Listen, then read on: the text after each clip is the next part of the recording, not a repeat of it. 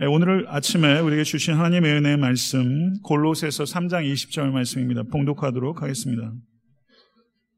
다 같이 한 마음으로 합독하도록 하겠습니다.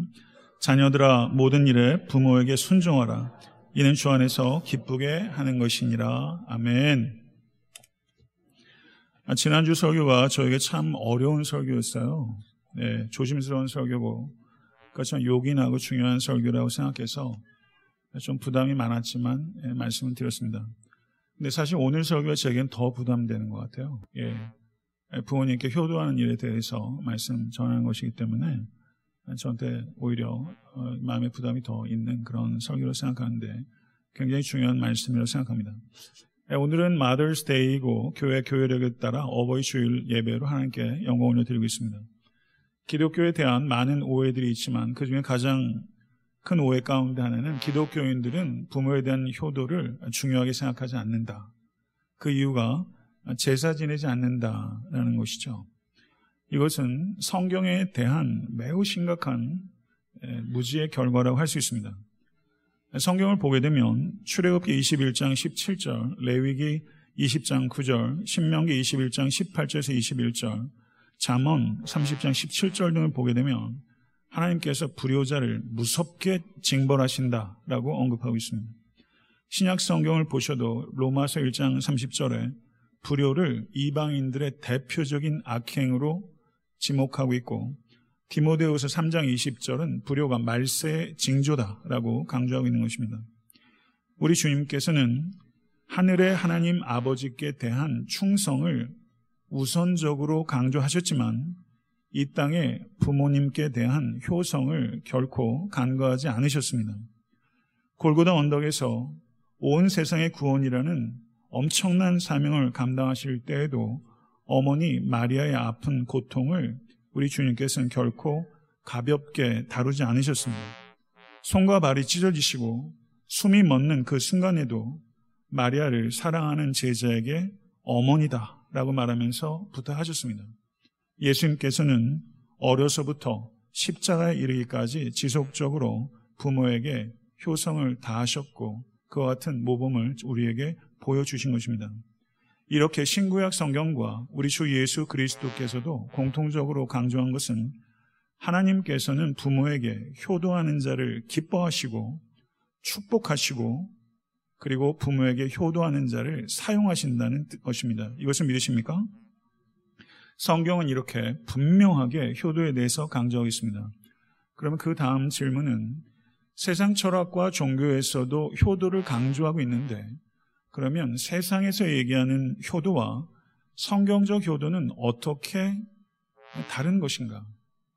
이렇게 우리가 질문을 할 수 있겠죠. 어떻게 말씀하실 수 있겠습니까? 오늘 본 말씀 골로새서 3장 20절을 보게 되면 자녀들아 모든 일에 부모에게 순종하라. 이는 주 안에서 기쁘게 하는 것이니라 라고 말씀하고 있습니다. 세상에서 이야기하는 효, 그리고 성경이 이야기하는 효는 결정적인 차이가 있습니다. 그것은 성경은 부모와 자녀의 육적인 관계를 하늘에 계신 아버지와 우리와의 영적인 관계를 통해서 바라보라는 것입니다. 이 땅에 아버지와 어머니의 관계를 하늘에 계신 하나님 아버지와의 나와의 관계를 통해서 이 땅의 관계를 바라보라는 것입니다.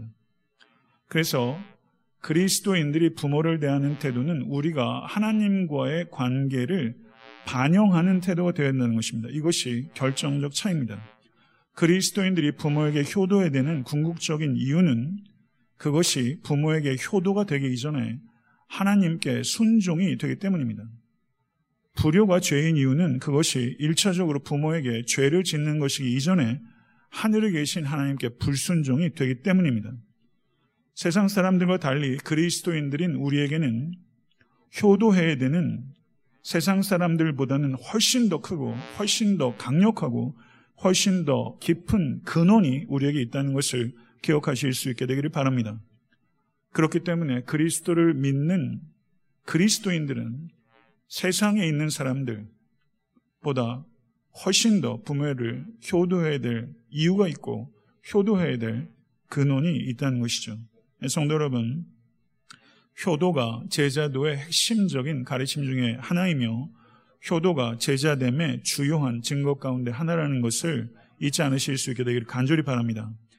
이 땅의 부모에 대한 효도로 증명되지 않는 신앙은 거짓일 수 있다는 것을 기억하실 수 있게 되기를 바랍니다. 예수님께서 마가복음 7장에서 하나님을 핑계대며 고르반 하나님께 드리기로 작정됐다고 예물을 따로 구별하면서 육신의 부모에게 봉양하는 책임을 회피하는 유대인들의 위선을 격렬하게 성토하셨습니다. 성도 여러분, 교회에서는 열심히 봉사하고 다른 교인들로부터 칭찬받으면서 정작 가정에서는 자신의 부모를 소홀히 하고 박대하고 심지어 방치하는 예수님으로부터 질타당했던 유대인들 같은 위선을 범할 수 있다는 것을 경계하시기 바랍니다. 그러나 성도 여러분, 부모에 대한 자녀의 순종은 한계가 없는 절대적 순종이 아니라는 것도 기억하십시오. 에베소 6장 1절을 보게 되면 사도 바울께서 자녀들아 주 안에서 너희 부모에게 순종하라 라고 말하면서 주 안에서 하는 순종이라는 것을 강조하고 있습니다. 부모에 대한 순종은 주 안에서 하는 순종입니다. 이것은 주님께 불순종하면서 부모에게 순종할 수 없다는 것입니다. 주님께 순종이 되는 주님께 드리는 순종과 양립할 수 있는 범위 내에서는 최대한 부모께 순종하라는 것 이것이 하나님의 뜻입니다. 그렇지만 성도 여러분 자녀를 노엽게 하는 부모에게는 순종해야 합니까?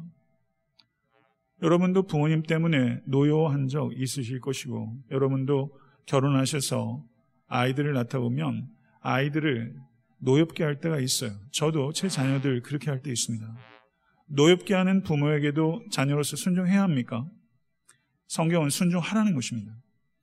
부모의 인격이 어떻든 부모의 소유나 능력이나 심지어 부모의 신앙, 유무와 상관없이 신앙의 성숙도와 상관없이 그것이 죽게 불순종이 되지 않는 한 노엽게 하는 부모에게도 최선을 다해서 효도하라. 이것이 성경의 가르침입니다. 부모에 대해서 더욱 진실된 마음으로 효도함으로 여러분들이 예수 그리스도 안에서 새로운 피조물이 되었다는 것을 부모에게 입증하라. 이것이 하나님의 뜻인 것을 받아들이실 수 있게 되길 간절히 바랍니다. 창세기에 보게 되면요. 두 명의 대표적인 효자들이 나타나요.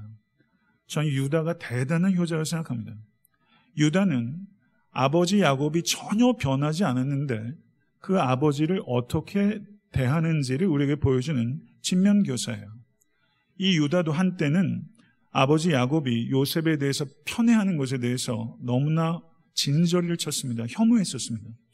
근데 유다가 자신의 죄가 얼마나 심각한지를 깨닫고 하나님의 은혜가 얼마나 큰지를 체험한 후에 아버지가 요셉을 편애했던 이 야곱이 베냐민을 똑같이 편애했지만 아버지가 전혀 변한 것이 없지만 이 유다는 베냐민에 대한 야곱의 편애를 기꺼이 수용했을 뿐만 아니라 이 아버지 야곱을 불쌍히 여기고 그리고 아버지로부터 더 사랑받는 자녀인 베냐민을 구출하기 위해서 덜 사랑받는 자신이 희생을 기꺼이 하겠다라고 노엽게 하는 아버지를 어떻게 자녀가 되어야 되는지 하는 가장 극치적인 성경적 모범을 우리에게 보여주고 있습니다.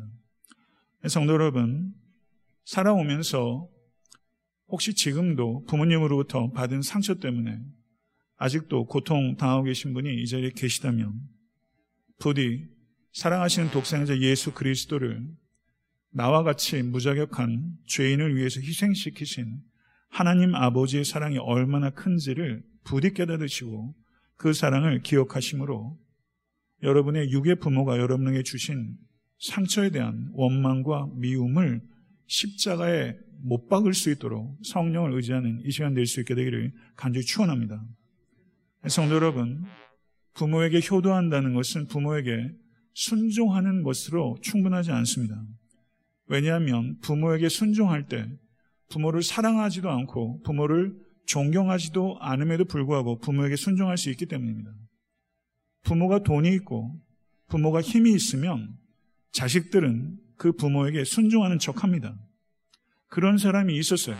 열왕기상 1장을 보게 되면 다윗의 아들 아도니아가 딱 그랬습니다. 이 아도니아는 다윗의 네 번째 아들입니다. 암논이 있었고 길르압이 있었고 압살롬이 있었습니다. 위에 형 셋이 다 죽었습니다. 그리고 실질적으로 자기가 장자가 돼서 왕이 계승 서열 1위가 된 것입니다. 그 전까지는 아버지 말에 고분고분 순종하는 척을 다 했는데 이제 위에 형 셋이 이런저런 이유로 다 죽자 저가 권력 의지로 불타오르게 된 것이죠. 그렇지만 늙고 병약한 다윗은 이 아도니아를 왕으로 세울 뜻이 없었습니다.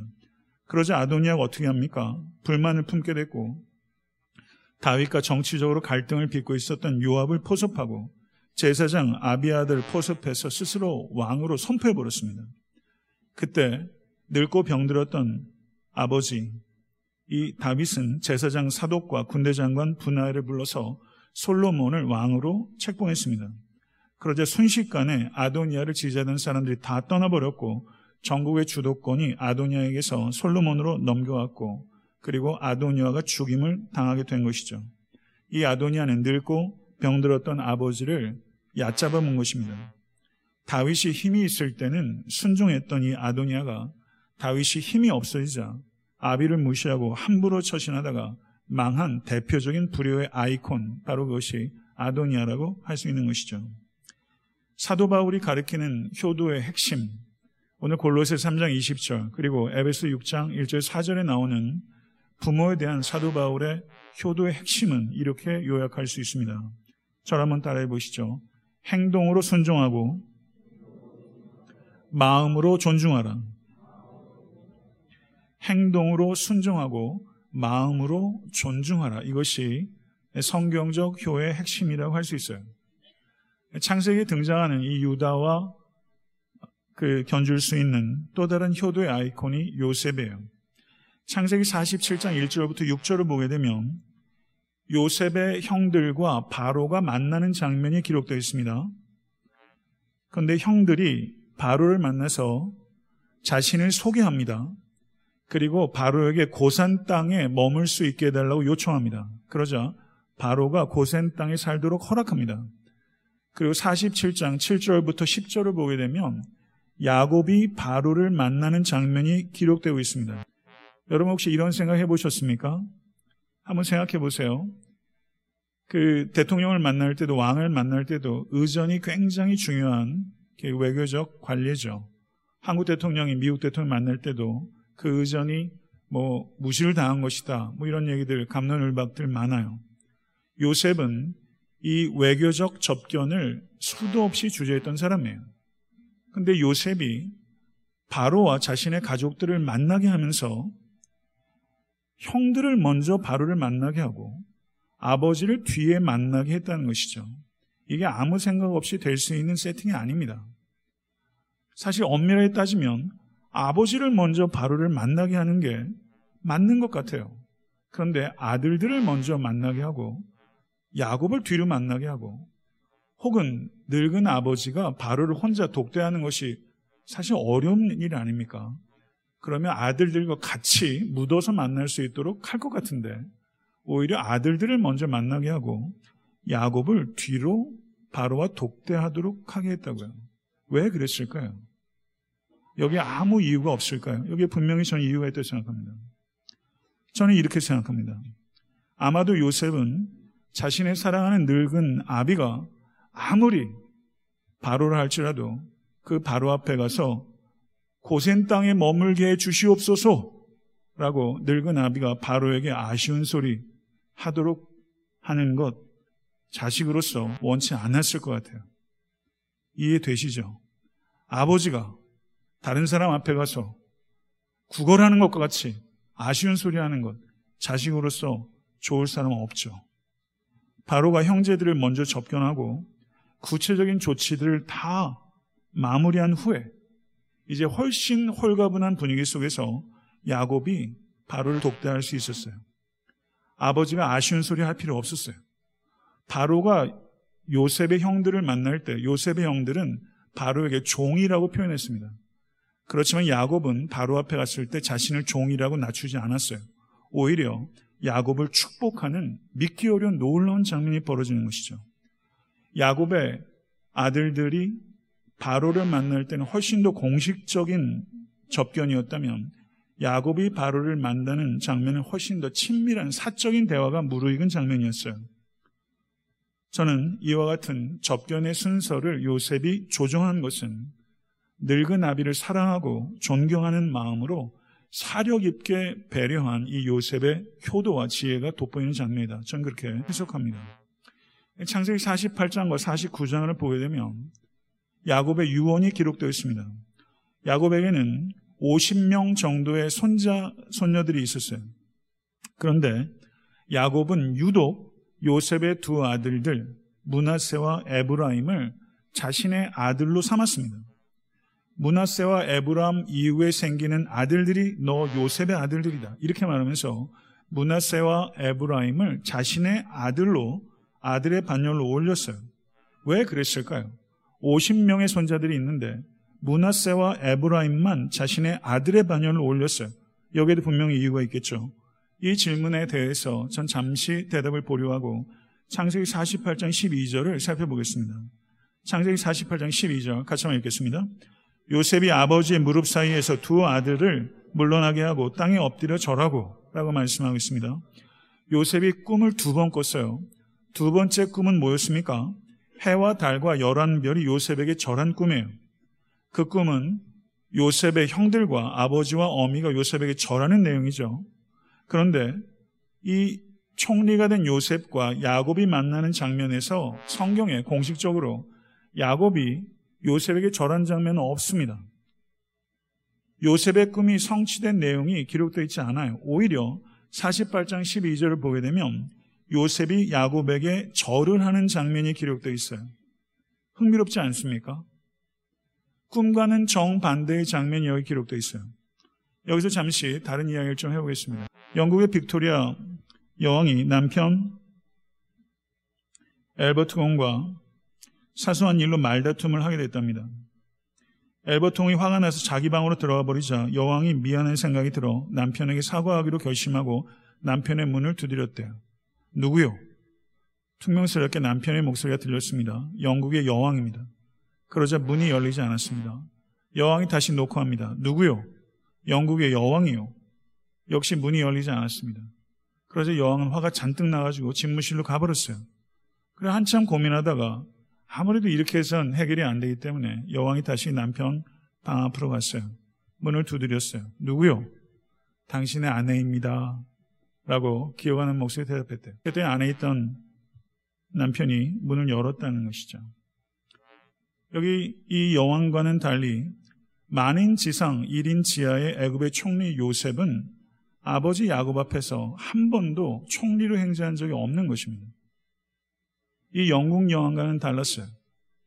1인 지하 만인 지 상의 애굽의 총리라는 지위를 가지고 있었지만 지금 아버지 앞에 정중하게 엎드려 절을 하면서 이 요셉은 총리였지만 총리로 아버지 앞에 행세한 것이 아니라 항상 야곱의 사랑받는 아들이었죠. 한순간도 아버지에 대한 존경의 마음을 잃지 않았던 것입니다. 야곱이 그렇게 존경스러운 인물이 아니었음에도 불구하고 말입니다. 성도 여러분, 우리가 그런 얘기 많이 해요. 자리가 사람을 만든다. 그렇죠? 자리가 사람을 만든다. 그런 말 많이 해요. 어떤 목사님도 큰 교회 가게 되면 그 자리가 그 목사됨을 또 만든다. 이런 얘기들 많이 해요. 어떤 자리에 가게 되면 미흡했던 사람이 그 자리에 맞게 성장해요. 이런 일들 많이 들어요.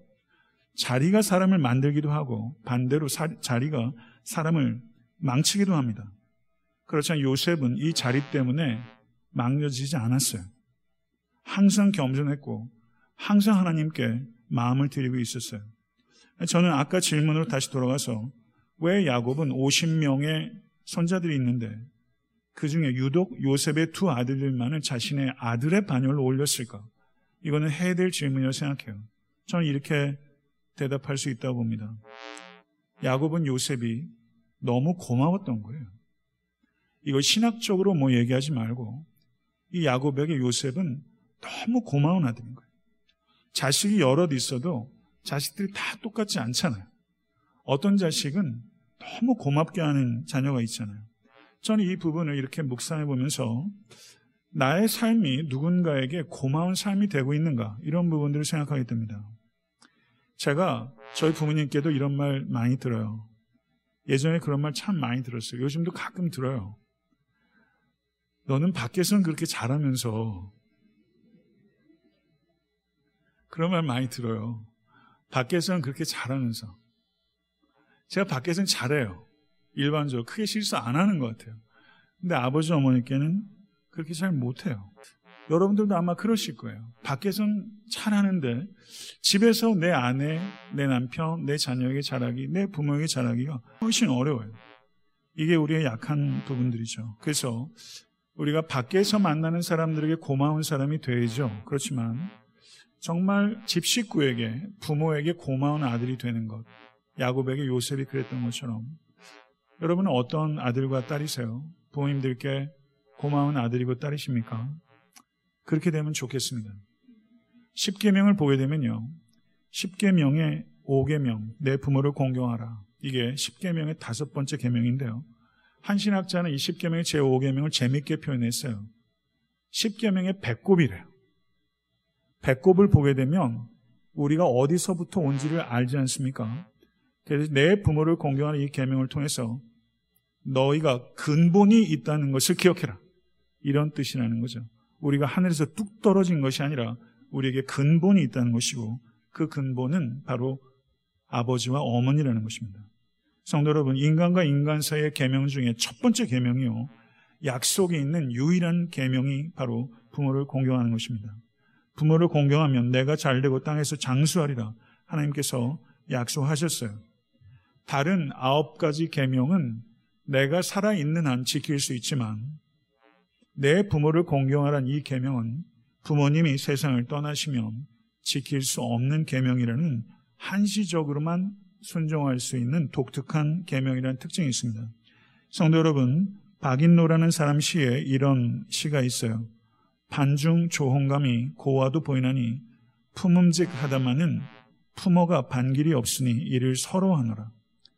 내 아버지 어머니가 홍시를 좋아하셨는데 잘 익은 홍시 손바닥에 들고 달려가 어머니 이것 드세요. 아버지 이것 드세요.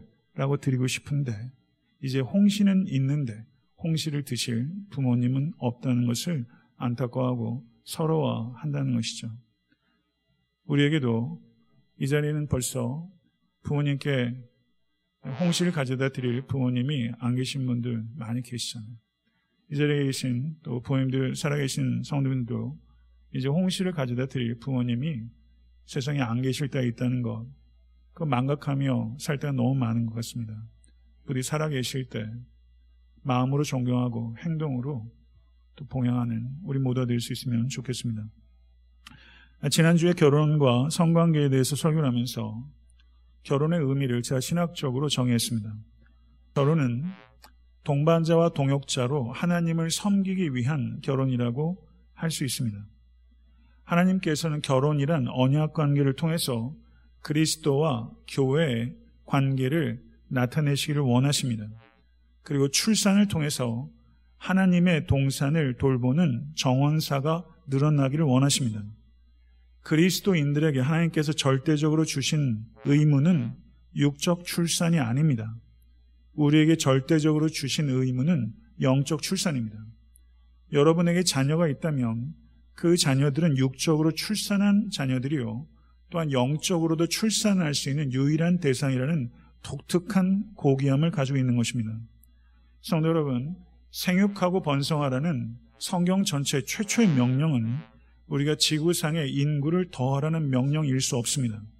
그것은 하나님을 진실로 믿는 그리스도의 제자를 더하라는 명령입니다. 세상의 교육의 목적이 능력 개발에 있다면 그리스도인의 양육의 목적은 그리스도의 제자 만들기입니다. 믿으십니까? 이것을 진실로 받아들이실 수 있게 간절히 축원합니다. 교육의 목표는 그리스도의 제자 만들기예요. 그렇다면 우리가 부모님께 드릴 수 있는 최고의 효도는 그 교육 목표에 부합하게 나의 삶을 이끄는 것이라고 할 수 있을 것입니다. 그러므로 그리스도인 부모에게 그리스도인 자녀가 드릴 수 있는 최고의 효도는 그리스도의 제자로 살아가는 것입니다. 믿으십니까?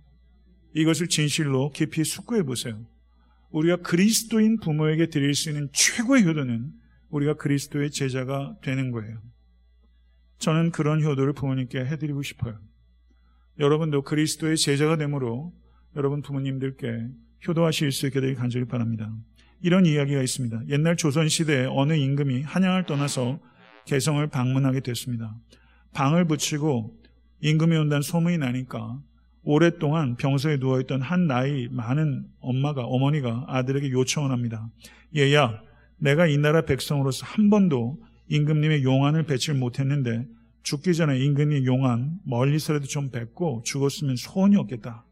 그랬더니 효자 아들이 왕이 오시는 그날을 기다렸다가 50리 길을 가고 어머니를 업고 길가에 나가 섰습니다. 그래서 임금님이 지나갈 때 잘 보이도록 해드렸어요.